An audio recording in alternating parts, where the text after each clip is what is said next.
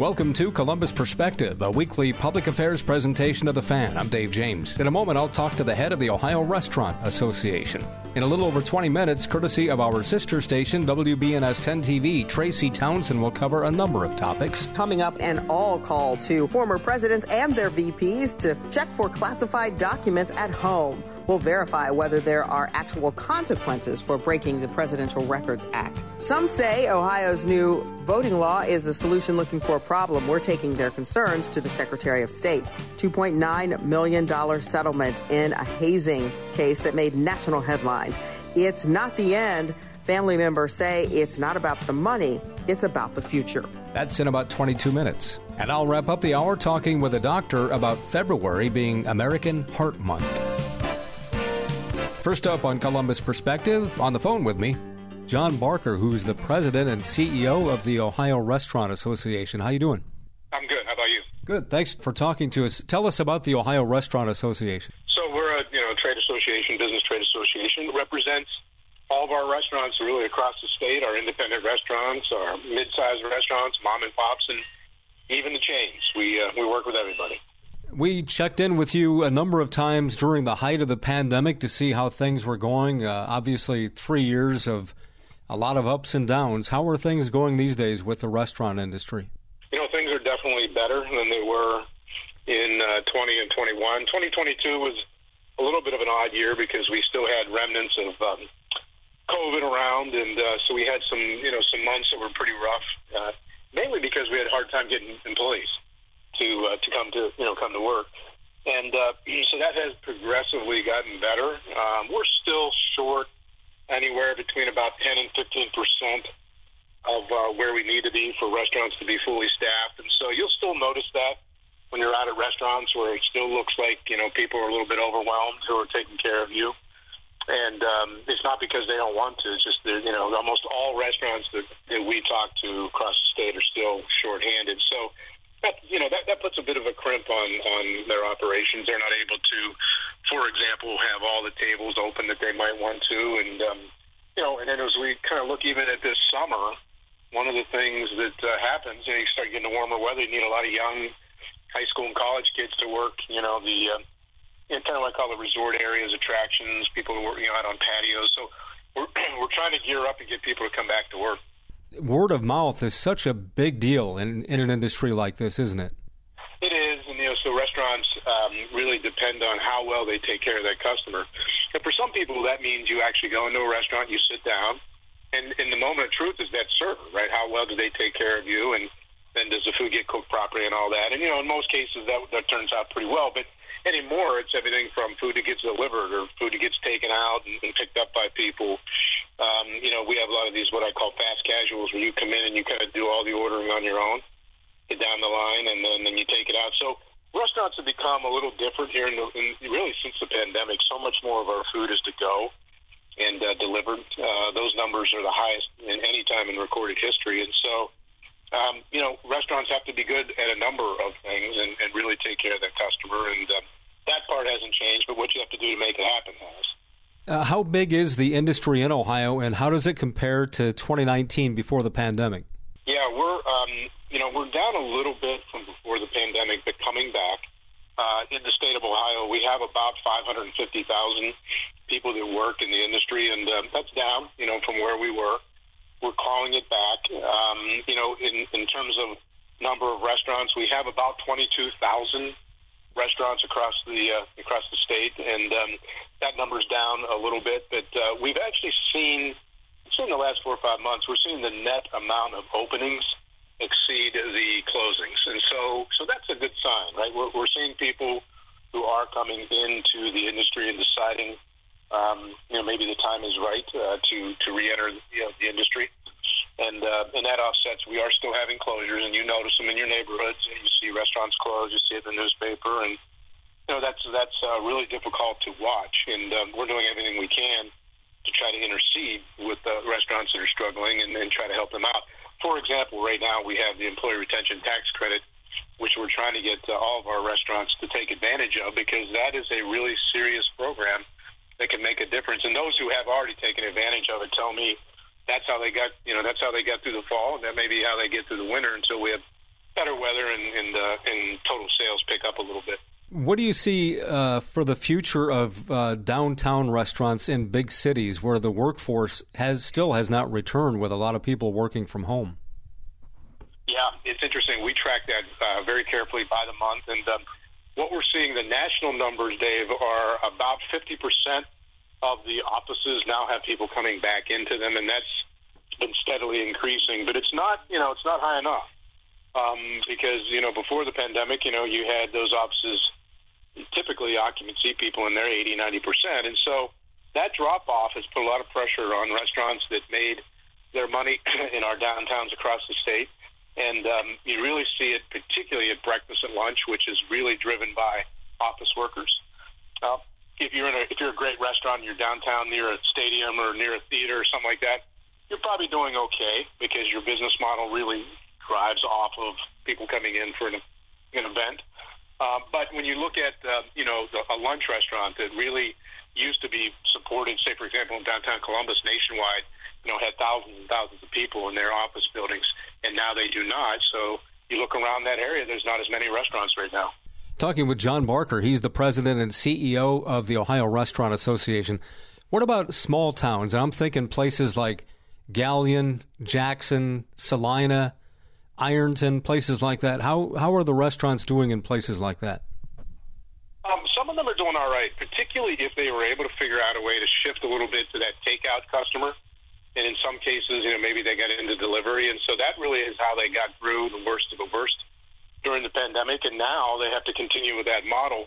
I, you know, I think what's happening is people just changed so much during the pandemic, and uh, you know, we all have in our mind nostalgia and what we would like it to be. We go sit at the counter, you know, of a mom and pop little restaurant, and uh, there's still you know opportunities for that, and there's still those are out there, but younger customers today, uh, you know what they pick? They pick places like Chipotle, right? They pick Panera. They pick, you know, things that are much more modern, sushi restaurants. I mean, they're much more, you know, uh, willing to kind of try different restaurants and food delivery styles, and so restaurants have to adjust, even in small towns, you know, where you have a lot of young consumers.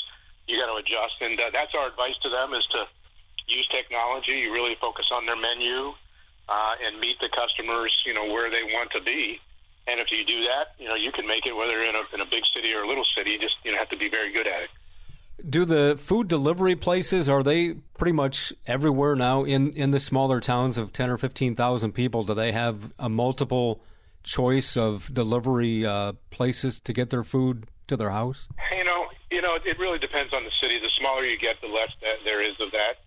And so what we see is restaurants sometimes doing their own delivery, or really asking people to come and pick it up on their own because picking up the food that's the, the most profitable for the restaurant if somebody comes and picks it up when you do the delivery, you do have to cover a delivery charge, which can be as high as 30%, which is a lot. I mean, it just, it really changes the economics for that restaurant. They either have to charge a lot more money or lose money on that transaction. Um, but you're seeing more of Uber Eats and you're seeing Postmates and, you know, DoorDash, these kinds of folks that are out there doing this. And they do a pretty good job, right? Um, that was how we all survived for a period of time. Right. And now it's just another, it's just another option. But you know, that delivery piece, you know, for a sit down restaurant might have used to be 1% to 2% of their sales. It was just an anomaly.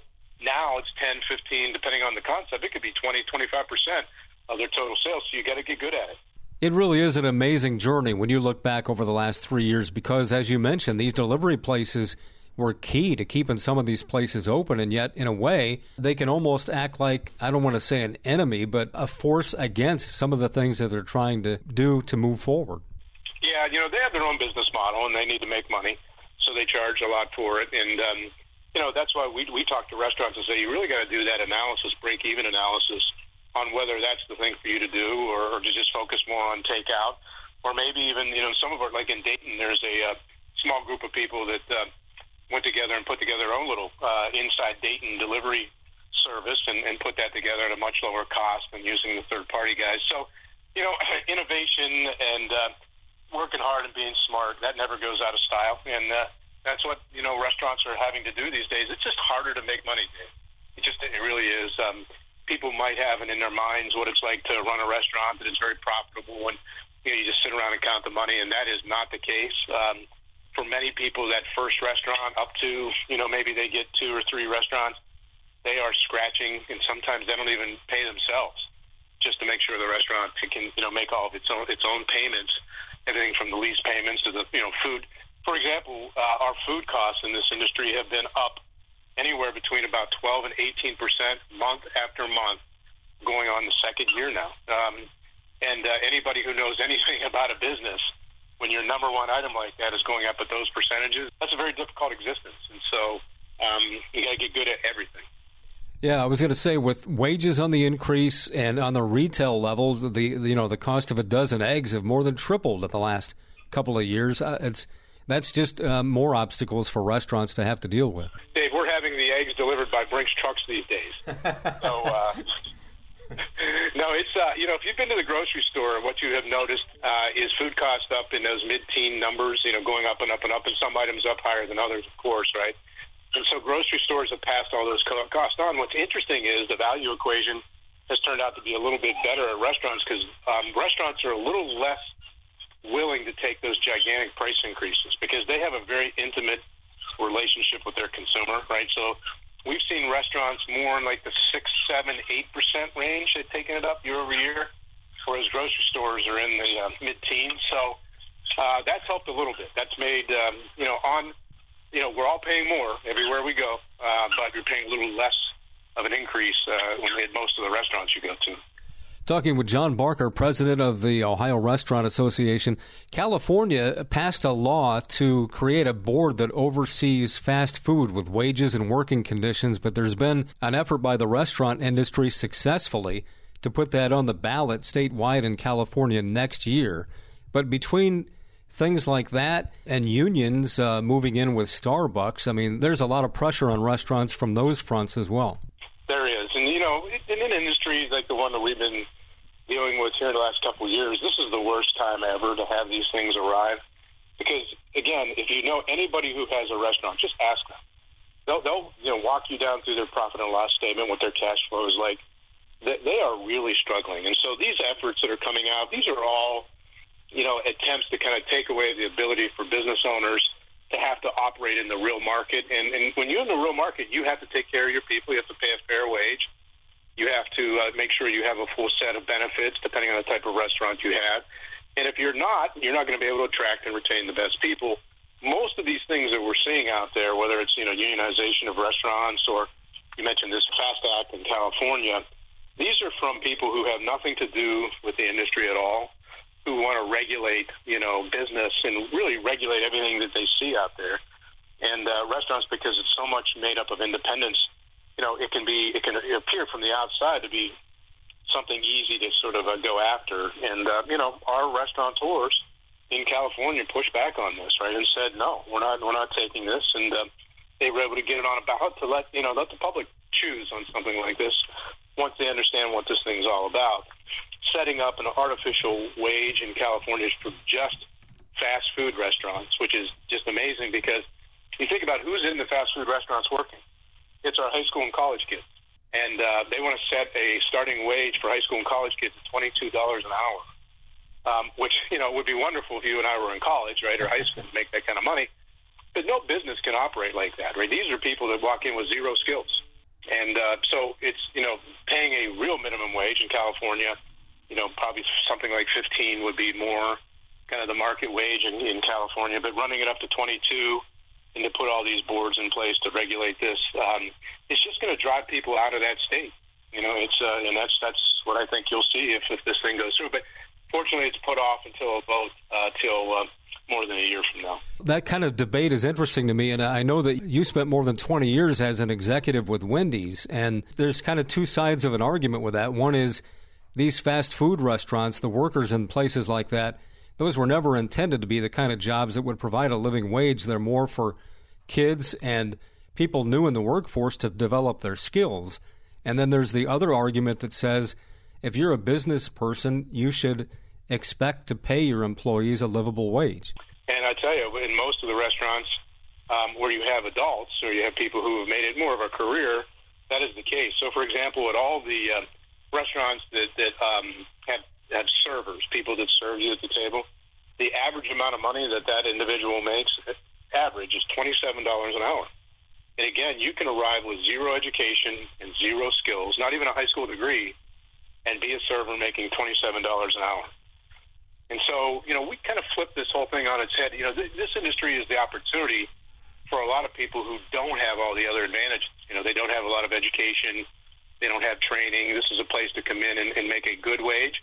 And then if you decide to stay, you can so quickly move up through this industry. You can move up and uh, you know and be an assistant manager, a manager, a regional manager. And you're starting to you know talk about jobs that pay anywhere between fifty, sixty, seventy thousand dollars a year. And a district manager can you know get a company car. I mean, you could do really well in this industry, and just you can talk to thousands of people who have been in it and have done that. And, um, and you know, again, the, the the folks that are criticizing this have never worked. I worked in restaurants when I was younger, um, and of course, I've had different roles in, in my years at Wendy's. And I will tell you that franchisees talk about opportunities for people all the time. That's what they talk about because you know they've got their opportunity, and they run mo- they run most of the fast food restaurants. The franchisees do, and so they they really truly believe in that. And um, so you know, we think uh, you know we think that smarter minds will prevail on this one. Just a couple of minutes to go here with John Barker, who's the president and CEO of the Ohio Restaurant Association. I did want to ask real quick about the price of food at places like Wendy's and McDonald's and Burger King. I don't go often to places like that, but one of the more recent times that I did, it was a little bit eye opening the cost compared to what it would have been maybe five years or so ago. And I'm concerned about lower income folks who do uh, make a stop there, perhaps for their families. Do you have any thoughts about the price at places like that? Yeah, you know, as I was mentioning a minute ago, the input cost on the food side is running at 41 year highs uh, for everybody, right? And of course, it doesn't matter if you're serving filet mignon or hamburger or taco, it doesn't really matter. And so the you're talking about, you know, uh, these mid digit increases year over year on food wages and labor going up at rates we haven't seen really in modern history, rents going up, utility costs going up. The business model for restaurants has imploded compared to the way it was before the pandemic. And so that's the reason you're seeing much higher prices. Now, most restaurants do have, you know, something they call value menus and kids meals where they do give the consumer an opportunity. So, for example, at Wendy's, they have a four for four uh, meal deal. They have a five for five. They have they have some ways to try to continue to provide value, you know, for consumers. And um, I think most restaurants try to do that, no matter what kind of restaurant. You have a range of prices and let people uh, let people decide. But yeah, the input cost. You know, people ask me all the time, are, are we in a recession? You know, what do you think about what's going on? I said our industry is in a recession because we've never seen increases come to, you know, to uh, to these restaurants in, in really modern history. You'd have to I mean, the only time you see something like this, you'd have to go all the way back to Depressionary areas. but, but there weren't even that many restaurants back then. So right. we've never seen anything like this. Yeah. And so, uh, as we wrap up here, John, what do you see happening in the next? You know, obviously this summer could be a great summer. You've got many, many more of these DORA, these outdoor recreational areas where people can drink and eat and right on the street in cities, and those are growing all the time. And once the weather turns, you know, that's that's going to be a great opportunity. Uh, and I think that's what we're all looking forward to: get through the worst of the weather here, probably for another month or two, and uh, just kind of make it through that. And then when it gets warmer, people are out a little bit more. You know, the American consumer has remained pretty darn resilient, um, and that's that's the one thing in this sort of recessionary era that you know we're in right now that is kind of stumping everybody, right? With everything that's going on and corporate layoffs and all that, this consumer spending has been strong. It's been pretty strong in restaurants and hotels and airlines and travel and um, attractions and concerts. What I call that whole hospitality space has continued to be pretty strong, which is encouraging. And we think, you know, if it, if it hangs in there and we get the better weather, that we could have a nice uh, spring and summer. John Barker, President, Ohio Restaurant Association. Anything else you'd like to add? I would just say, you know, we have a couple big, uh, couple big events coming up. We have Valentine's coming up, which is big in the restaurant industry, right? And uh, you know, there's a lot of fun things you can do, and go out and celebrate that. Uh, one of our great uh, businesses, White Castle, does a lot around um, Valentine's. Uh, they, they they do some some fun stuff, but a lot of our restaurants put deals together for people, and it's not just on Valentine's Day, right? You can you can make it any time within the week. I think I checked with Hallmark. As long as it's within uh, seven days, Dave, of Valentine's, it counts. So, um, you know, don't uh, you know, don't miss out on that big opportunity.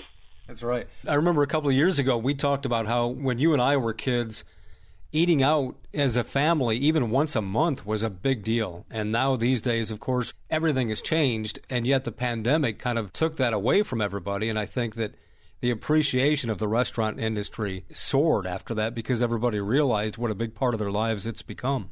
It has, and because you know we all have uh, people in our family who work in the restaurant industry. You know, it's just it's the place where so many of our young people in our families work, and some people stay in it, and some people make a living. We have all these food shows on television today, which make it, you know, kind of glamorous. And, um, you know, it is a lot of fun, right? You talk to people and, you're like, what if, you know, you talk to somebody for 10 or 15 minutes, it almost gets to, what have you been doing lately? Well, you know, I found two new restaurants, or I have this new brew pub I like, or have you seen this new bar down the street, or, you know what I mean? It just, it is part of our life. And um, fortunately, here in Ohio, we have a really robust and wonderful uh, culinary scene really in, in all of our major cities and many of our smaller cities. And so we're fortunate to, to live in a foodie state.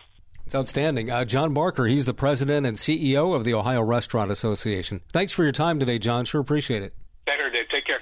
Need to visit the Ohio BMV? Go online first. It could save you a trip. It's now easier and more convenient than ever to get what you need from the BMV online. Need to renew your driver's license? Renew online. And if you need to renew your vehicle registration, visit one of our new BMV Express kiosks or go online. If you do need to visit a BMV agency, use the Get in Line online tool, also found on the website to save your spot and minimize your time waiting. For more services available online, check out bmv.ohio.gov. When you're high, you feel different. You think different, you talk different, you draw different, you listen to music different, but you probably knew that. Problem is, you also drive different, and not in a good way. That's why driving high is illegal everywhere. So if you're high, just don't drive. Make a plan to get a sober ride.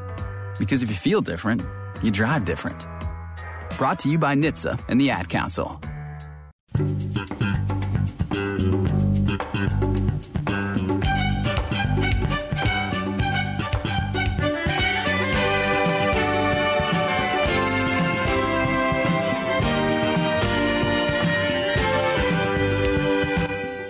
This is Columbus Perspective on the Fan, courtesy of our sister station WBNS 10 TV. Here's Tracy Townsend from her Sunday morning public affairs program, Face the State. A new edition can be seen this morning at 11:30 on 10 TV.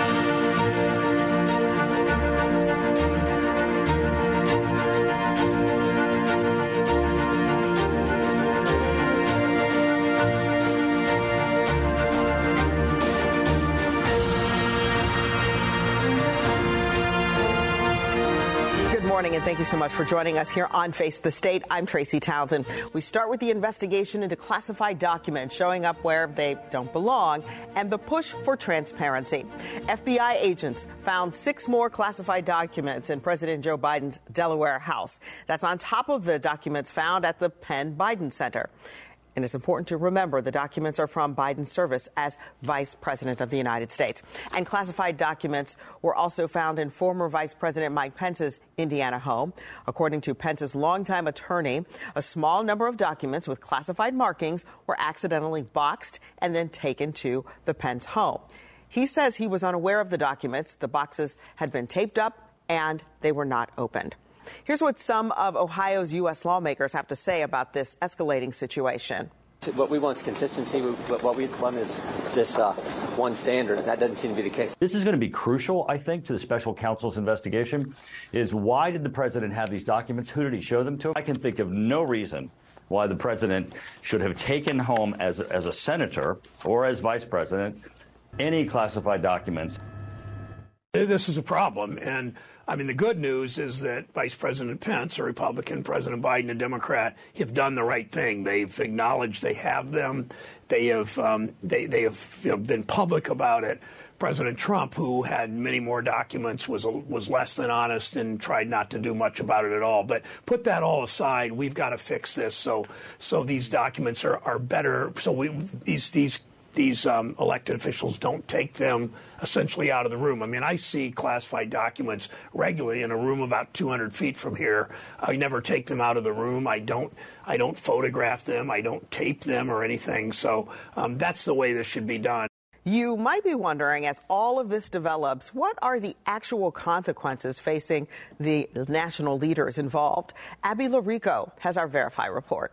In the cases of the 45th and 46th president, and now the most recent vice president, the Presidential Records Act has come up a number of times in headlines related to these documents. So, what is it, and can someone actually face consequences for breaking it? We turn to these sources here to verify. U.S. Code defines presidential records as materials or portions of materials, quote, created or received by the president or the president's immediate staff or a unit or individual of the executive office of the president whose function is to advise and assist the president in the course of conducting activities which relate to or have an effect upon the carrying out of the constitutional, statutory, or other official or ceremonial duties of the president. Law since the Watergate scandal, the Presidential Records Act means those official documents and records of presidents and vice presidents belong to us, the citizens, not the official's personal property. The National Archives lays out guidance for how administrations should keep track of these records and hand them off upon leaving the White House. However, Professor Michael Greenberger explains there's nothing baked into the law to force an administration to follow it. The assumption, I'm sure, was when they passed the Presidential Records Act that once they declared the rule, no president would be so brazen as to say, I'm not going to follow the rule. That's why there's also discussion of the Espionage Act. Violating that is a crime. So that's what the Department of Justice invoked in the warrant to retrieve documents from former President Trump's Mar a Lago estate when they say he failed to comply with the Presidential Records Act. The Espionage Act says that uh, the president cannot uh, make these highly classified documents available to the public because that would endanger the national safety. Because President Biden and now Vice President Pence are turning over documents voluntarily, Professor Greenberger explains there's been no need thus far to use the Espionage Act. However, that could change if it's determined the documents found in their homes or offices could compromise national security. With your Verify, I'm Abby Llorico. The trial of former Ohio House Speaker Larry Householder, 10 TV's Kevin Landers, was in Cincinnati for the opening statements and talked with Householder. Larry Householder, once the most powerful politician in the Ohio State House, arrived in federal court in Cincinnati to face for the first time a jury who will decide if he's guilty or innocent of a pay to play scheme where he's alleged to have traded $61 million in campaign cash in exchange for helping bail out First Energy to the tune of $1 billion for two of its failed nuclear power plants. Householder told 10 TV in court, quote, I feel good. It's been two and a half years to tell my story. When asked what it's like to be called a crooked politician, he said, It's hard to sit here and hear one side of the story. It's been difficult for my family. I've never been nervous, haven't had any anxiety at all. In the words of Paul Harvey, now you'll hear the rest of the story. When asked if he was nervous about the FBI wiretaps the government says proves he took bribes, Householder said, quote, Not in the least bit. Just listen. 10 TV's Kevin Landers reporting there. There are years of history related to this case. 10 TV's Andrew Kinsey walks us through how we got here.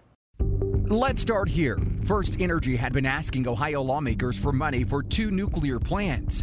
According to the FBI, First Energy routed more than $60 million to 501c4 groups.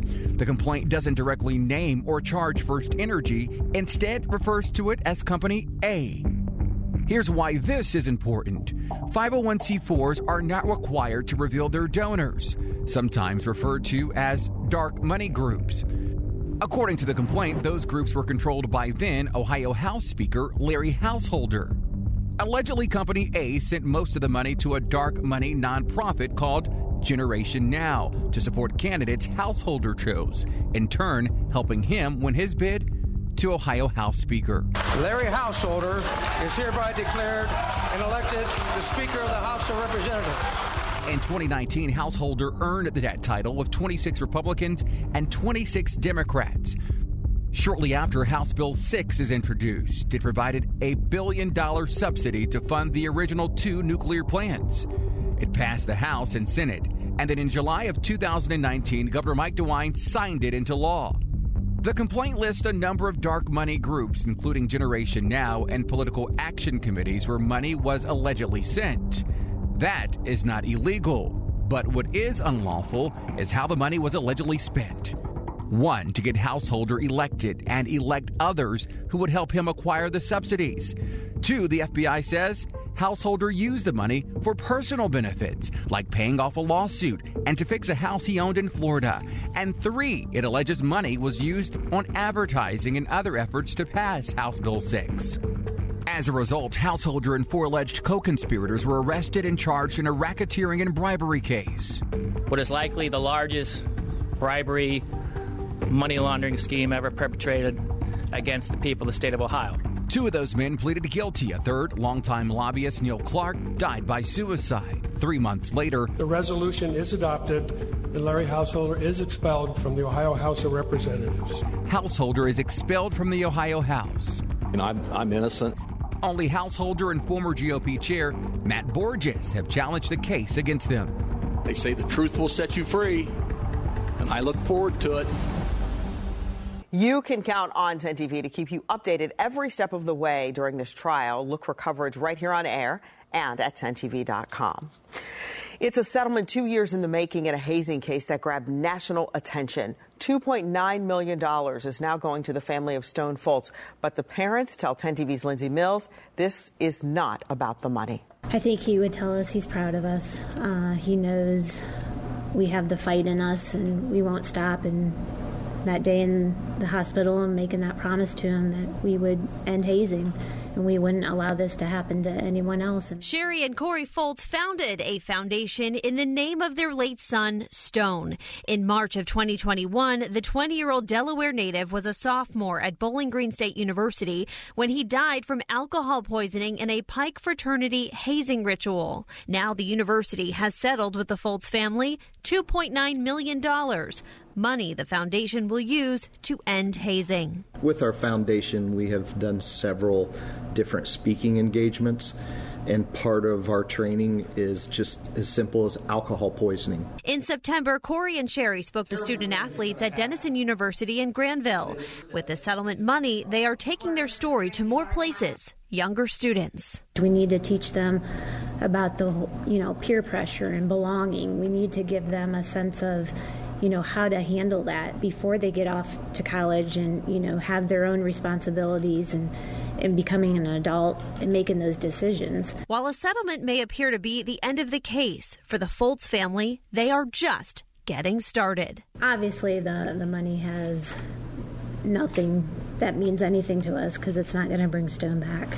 But what it does allow is us to move forward Lindsay Mills reporting hazing is a felony in Ohio thanks to Collin's Law, which went into effect in 2021. We asked the Foltz family attorney about the law's impact so far. It's hard to tell, right? Because um, we haven't had any terrible tragedies, at least, you know, in Ohio since then, but we have had uh, terrible tragedies nationally. Um, I think that Collin's Law goes a very long way towards education, transparency, mandatory reporting, and elevating criminal penalties. The law was named after Collin Wiant, who died after a hazing incident at Ohio University in 2018. Not only does it make hazing a felony, it also makes failure to report hazing a misdemeanor, and it requires colleges and universities to address hazing according to state standards. Multiple groups are raising concerns over Ohio's new voting change. We take those issues right to the person in charge of elections in Ohio. We'll hear what the Secretary of State has to say to people who say the changes are a solution looking for a problem. Hello, I'm Todd Markowitz, Vice President and General Manager of Radio Ohio, which owns 97.1 The Fan. We're an equal opportunity employer dedicated to providing broad outreach efforts regarding job vacancies within our company. We seek the help of local organizations in referring qualified applicants. Organizations that wish to receive our vacancy information should send their request to the attention of Human Resources, Radio Ohio, 770 Twin Rivers Drive, Columbus 43215. If you'd like to view our current job openings, please visit our website at 971thefan.com and thanks for listening. This is Columbus Perspective on the Fan. Back to Tracy Townsend, courtesy of 10 TV. Welcome back. Many voices are raising concerns over the newly passed voting law in Ohio. The law takes away some forms of accepted photo ID at the polls. The law also eliminates early voting on the Monday before Election Day, eliminates most August special elections, and shortens the deadline to apply to cast absent ballots by mail. Supporters say this will help prevent voter fraud and that some of these changes the local boards of elections asked for. Other groups, like the League of Women Voters, say it's a solution looking for a problem. We care about election security and integrity, but this doesn't do that. A strict voter ID law would only stop voter impersonation, which does not exist in the state. So We're calling on the General Assembly and the governor to fund boards of elections to educate voters on all of these changes to make sure that no one falls through the cracks. The Franklin County Recorder says that there, there is concern that veterans might fall into that category. He pointed out that the law makes it so that veteran IDs handed out by their office won't work at the polls. What we have to do is, you know, we might possibly have to reach out to all these veterans and say, hey, this ID law that was passed, um, it, it, will negate your ability to use that veteran ID card that you got same day from our office, uh, you know, a few years ago, the one that you've used to vote in the 2018, 19, 20, 21, and 22 elections. Under the new law, you can still use a U.S. military ID, Ohio National Guard, or U.S. Department of Veterans Affairs. Secretary of State Frank LaRose told 10 TV that any voter can vote absentee without having a photo ID. I also recently talked with Disability Rights Ohio about these changes. The nonprofit corporation is worried that this new law could potentially affect those with disabilities and their ability to exercise their right to vote. There's inadequate access to transportation, for example, for, for this population. So even if a photo ID is going to be free moving forward, um, a lot of people are going to have to travel to their local BMV to get a new ID, and that's just not feasible or realistic for a lot of people. And so mm-hmm. that's a major barrier that's going to be placed in front of this population, many many people with disabilities across the state. And with all of these concerns surrounding the voting law changes, we know you are wondering how it's going to impact you when you go to the polls in the next election.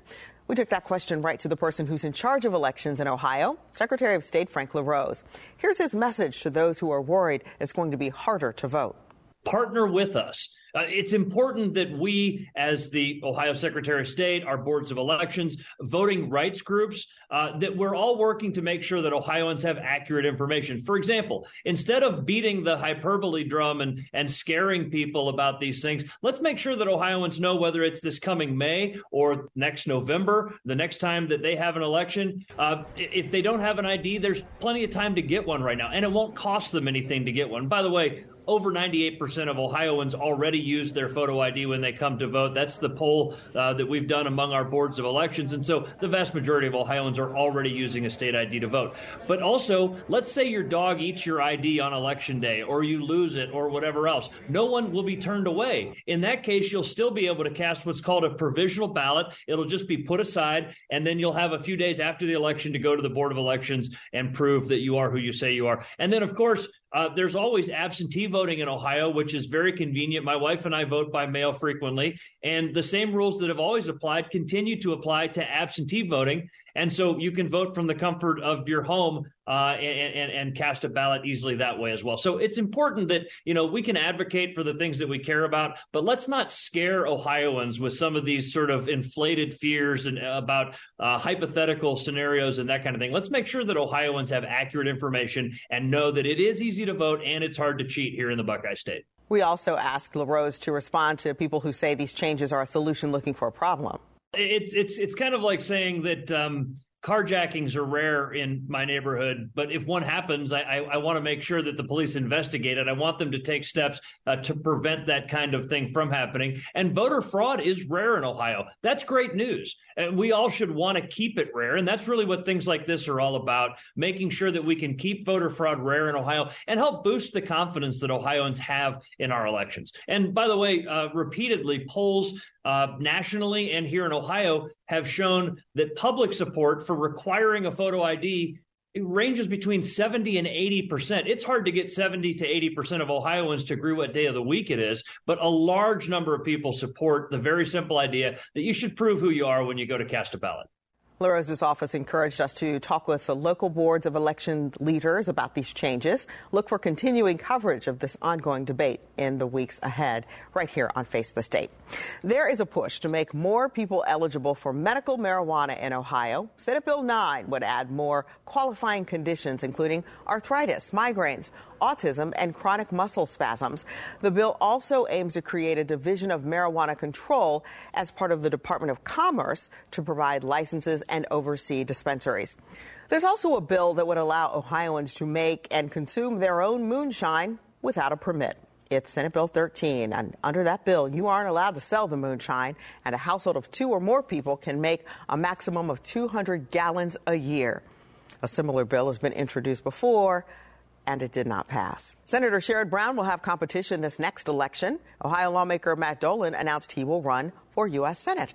He's the first Republican to enter the race. Dolan is from the Cleveland area. You might remember that last year, Dolan ran for former Senator Rob Portman's seat and lost. J.D. Vance, who former President Trump endorsed, won. We asked Dolan if he thinks that's going to play a role in the election next year. I am my own person. Uh, I run on what I believe is the best for Ohioans, and I don't rely on outsiders uh, to to set the direction of my ca- campaign or become dependent upon it. I will continue to do that.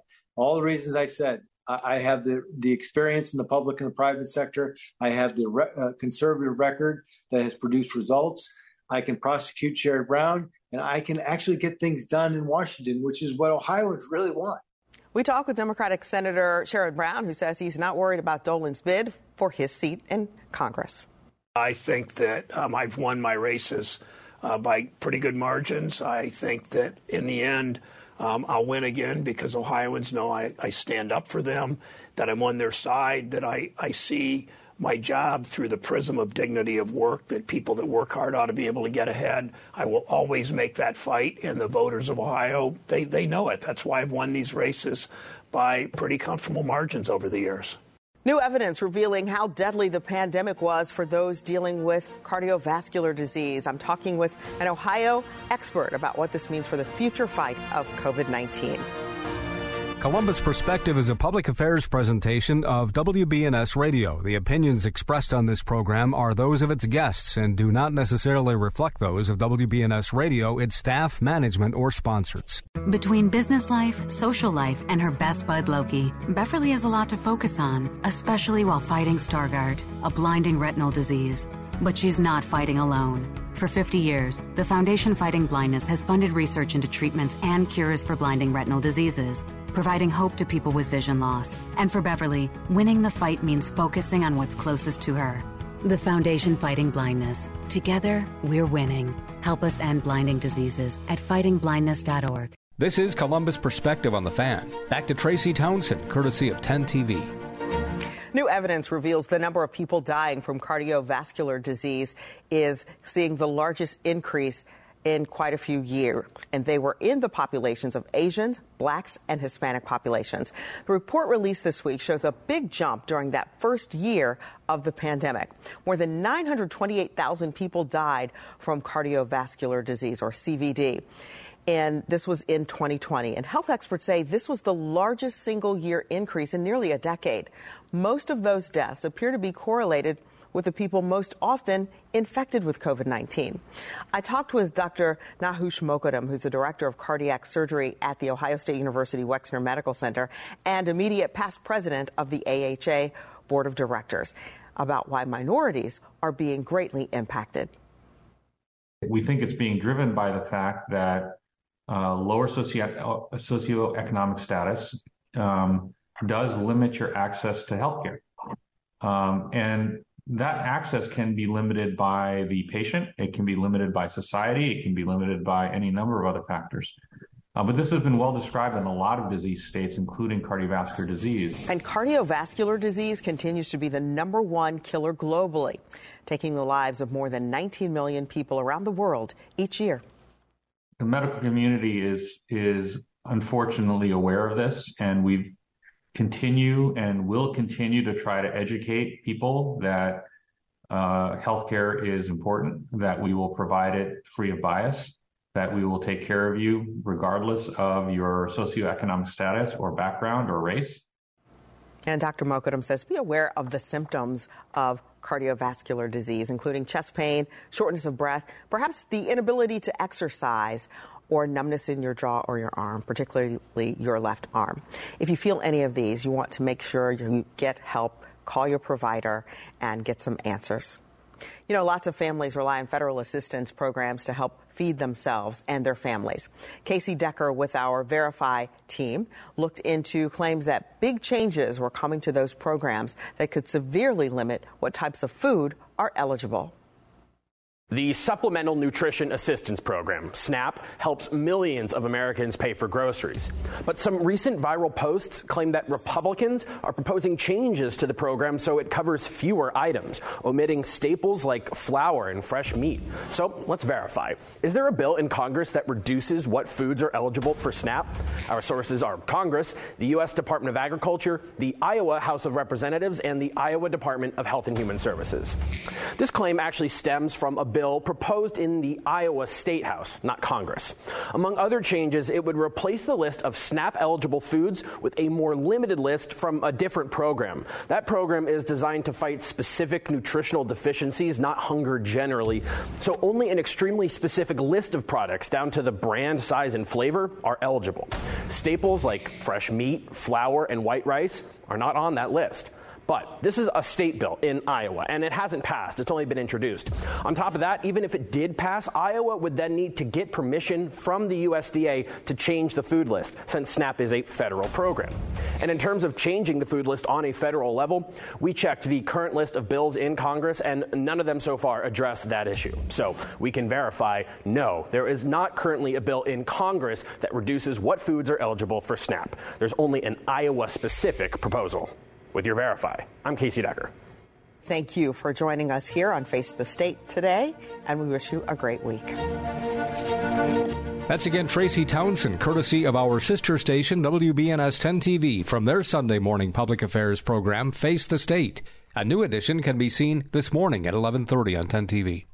The Alzheimer's Association and the Ad Council present the story of Tom and Levi. Tom is the smartest man I know. He's been a professor at two major universities, been a teacher for over 40 years. One day, he told me that he was having um, problems in his classes. I think one of the students had asked the question and he didn't remember the answer. And I also noticed that he was letting his class out earlier than they were supposed to let out. And he was telling them that he was doing it as a favor to them, but I think in reality, he just wanted to get out of there. Um, I was really starting to worry because I saw something was wrong. Levi and I talked about how it would change our lives, but he was there beside me, and my love for him was just immense. When something feels different, it could be Alzheimer's. Now is the time to talk. Visit alz.org slash our stories to learn more. A message from the Alzheimer's Association and the Ad Council.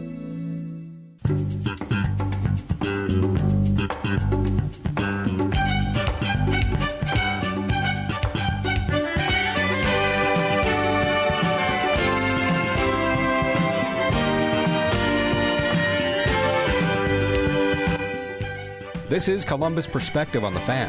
Hi, this is Dave James, and on the phone with me is Dr. Patrice Nickens, who is a medical officer at the National Heart, Lung, and Blood Institute. How are you? I'm well, thank you. Thanks for talking to us. Uh, February is American Heart Month. What does that mean for you? Oh, this is such an important time. Um, it's early in the year, and we try to focus on education so that all Americans can, can follow heart healthy behaviors. So, the American Heart Month, we hope to tell people about the importance of heart health and how to manage it. Heart disease, as you may know, is the leading cause of death in the United States, but it's largely preventable. And a big part of preventing heart disease is knowing your numbers and keeping uh, and controlling any risks.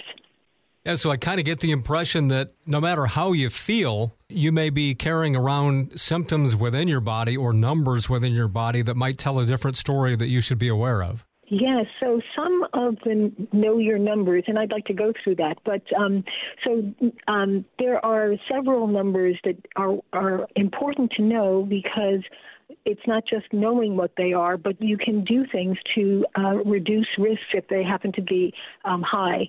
Uh, so, for example, the, the numbers we want to focus on are your weight, your blood pressure, your blood sugar and cholesterol, whether you exercise, whether you're eating well, getting enough sleep, not smoking, and managing stress. Now, among these numbers that you should know, blood pressure and blood sugar and cholesterol are things that are um, you can have um, no symptoms and that they be in a range that needs treatment. So it is important that you see a doctor to know some of your numbers, specifically blood pressure, blood sugar, and cholesterol. But the other numbers are things that you can ch- you can check at home and have a daily routine to make sure that your numbers are um, optimal.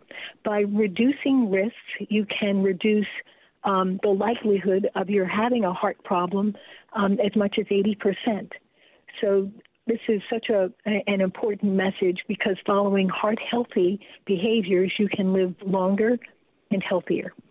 Dr. Nickens, when you see somebody that you know is headed down the wrong path, at what age do you really start to get concerned about them? So it's never too early to practice good heart um, healthy behaviors. Um, and it's never too late. It's unfortunate um, that heart disease is the primary cause of death in the United States. This is important for women as well as men, and almost at every age group.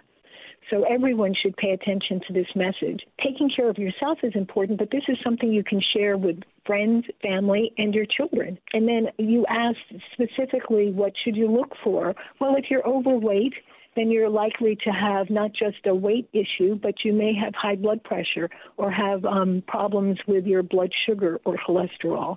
Um, so weight is an important indicator. Uh, not not um, it, if you're overweight it makes it's really important for you to see the doctor and to get some help and to make sure that you know your numbers. But even if you're normal weight, you can still have high blood pressure or um, diabetes or uh, have high blood sugar. So um, again, many of the important signs or symptoms are silent. Um, so for blood pressure, um, blood sugar and blood cholesterol, you won't know unless you see a physician. If you're overweight, and then the, as we age, we tend to um, increase the likelihood of having um, some of these numbers go off the normal range. And with our attention, we can return to, um, you know, a normal and, and um, healthy range. Another area that to focus on is for women, um, women of childbearing age. So, um, in the first place, being healthy for pregnancy protects the mother as well as the uh, developing fetus. But we now know that one out of um, four pregnancies in this country are complicated by either pre existing um, cardiovascular disease, heart disease, or developing um, either diabetes or high blood pressure during the pregnancy. So it's really important to make sure when you, if you're thinking about getting pregnant, to consult with your doctor, make sure that you're healthy. This will in, protect your health outcomes for you and for your child. But certainly once you are pregnant, it's really important to see your uh, doctor and make sure that they're checking and that you know your numbers what's your blood pressure what's your blood sugar what's your cholesterol and um, that you're following through to have a healthy pregnancy Talking with Dr. Patrice Nickens. She's a medical officer at the National Heart, Lung, and Blood Institute. Well, it's uh, fortunately, it seems like a lot of these numbers can be brought down by doing the same thing. Uh, you know, losing weight can have a big impact on some of the other numbers. And I, I just read an article the other day about dry January, where people don't drink during the month of January, and that if you go a few weeks without it and you're a moderate to heavy drinker, you might drop eight points off your blood pressure just by doing that. Uh, yes, it's really amazing um, how um, simple, healthy behaviors is favorable to your cardiovascular uh, health and to your sense of well being overall. You mentioned alcohol, and alcohol in moderation, um, one drink a day or less, you know, that's a good behavior and not a problem. But excessive drinking can um, result in high blood pressure. But um, getting enough sleep, trying to address uh, stress in your in your daily lives exercise. Um, exercise is such an important opportunity because exercising not only lowers your blood pressure, it relieves stress, and you look better and feel better emotionally, feel better when you exercise. We mentioned smoking that of a habit that is something that exacerbates. Um, it's a multiplier. If you have one risk and you smoke, it's doesn't. It's not just like two, but it may increase your risks fourfold. So if you don't smoke, wonderful, and please don't start. But if you are smoking, it's really important to try to drop that habit. One of the things as we talk about all the things that you can do is that the um, NHLBI uh, or the Heart, Lung, and Blood Institute has a website, hearttruth.gov, and there there are a number of materials that are scientifically based, you know, based on uh, research evidence of the things that we're talking about. But more, just as important, there are pamphlets and leaflets of practical things you can do. You know, how do you go about exercising? What is a great diet, like the DASH diet? What does that mean and what and how do you do that? So there are a lot of tools available and also work with your physician. Um, you may have resources locally that can help you um, follow uh, um, healthy habits. You know, if you happen to be someone who maybe is um, overweight, um, has not been exercising, and you, you know you you know that your family has a history of high blood pressure.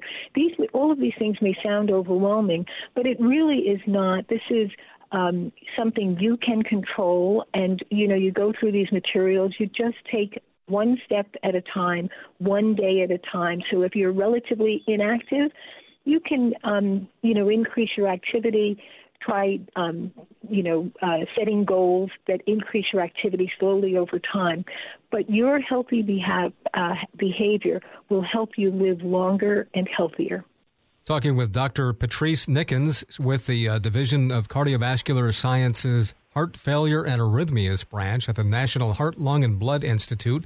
Are there subtle indications that maybe people have with the way they feel or things happening within their body that can tell them that there might be something going on with her heart? Um, absolutely. Uh, this is especially true for women. So we can help, we meaning the medical, you know, your doctor, your healthcare physician, can help you with things that you may not be aware of, like your blood pressure, your blood cholesterol, your blood sugar. But how you feel is very important. And often uh, as an example, women that have uh, signs and symptoms of a heart attack, their symptoms sometimes are um, atypical, just a feeling of um, profound feeling of tiredness or indigestion, shoulder pain, simply not feeling well these could be signs of a heart attack. Again, we have tools to help you identify those things that you, it's um, best to have reviewed, know these kinds of materials, and have, like uh, on your refrigerator, a, a 911 uh, chart that reminds you of things to do. But people should pay attention to your body.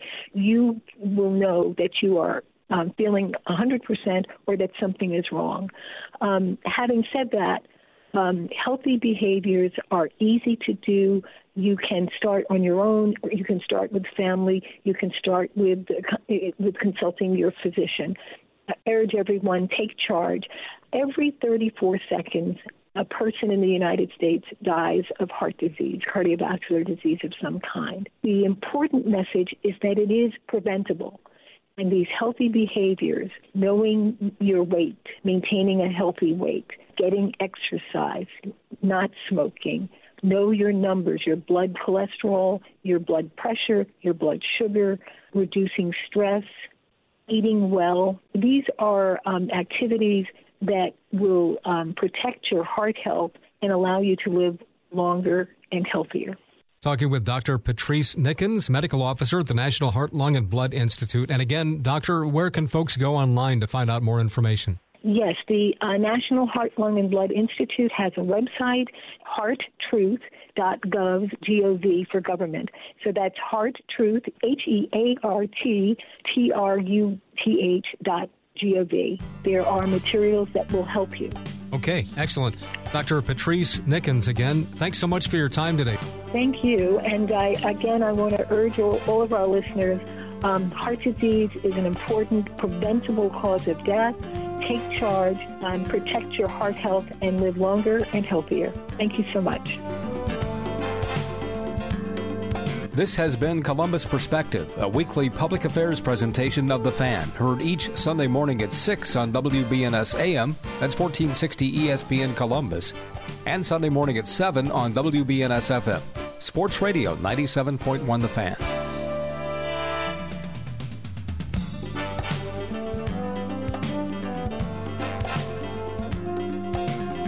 Join us again next Sunday for Columbus Perspective.